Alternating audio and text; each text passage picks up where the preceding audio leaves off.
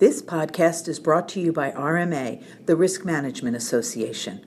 RMA's sole purpose is to advance the use of sound risk management principles in the financial services industry. Learn more at rmahq.org. Hello, this is Bernie Mason, RMA's regulatory liaison.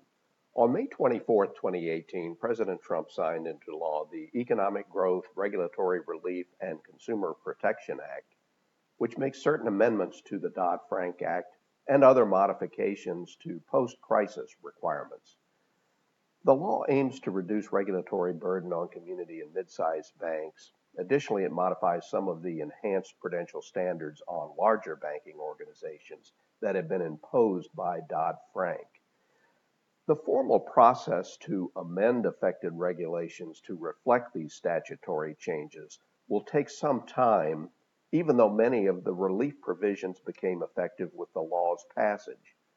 In light of this, on July 6, 2018, the federal banking agencies issued a statement detailing rules and associated reporting requirements that are immediately affected by the enactment of the Act and the statement from the agencies describes interim positions that the agencies will take before incorporating these changes into their formal regulations.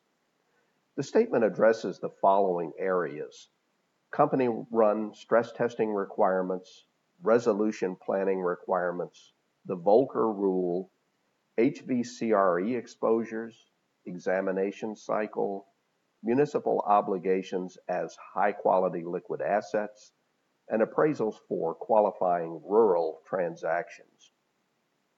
The statement indicates that in most instances, the agencies will enforce existing rules in these areas in a manner that is consistent with the Act's provisions and will address these statutory amendments in a separate rulemaking process. In some instances, such as the expanded examination cycle and the Act's provision for reduced reporting requirements for certain small depository institutions, these changes will be incorporated through the normal rulemaking process. The complete statement is available on each agency's official website. Thank you very much for listening.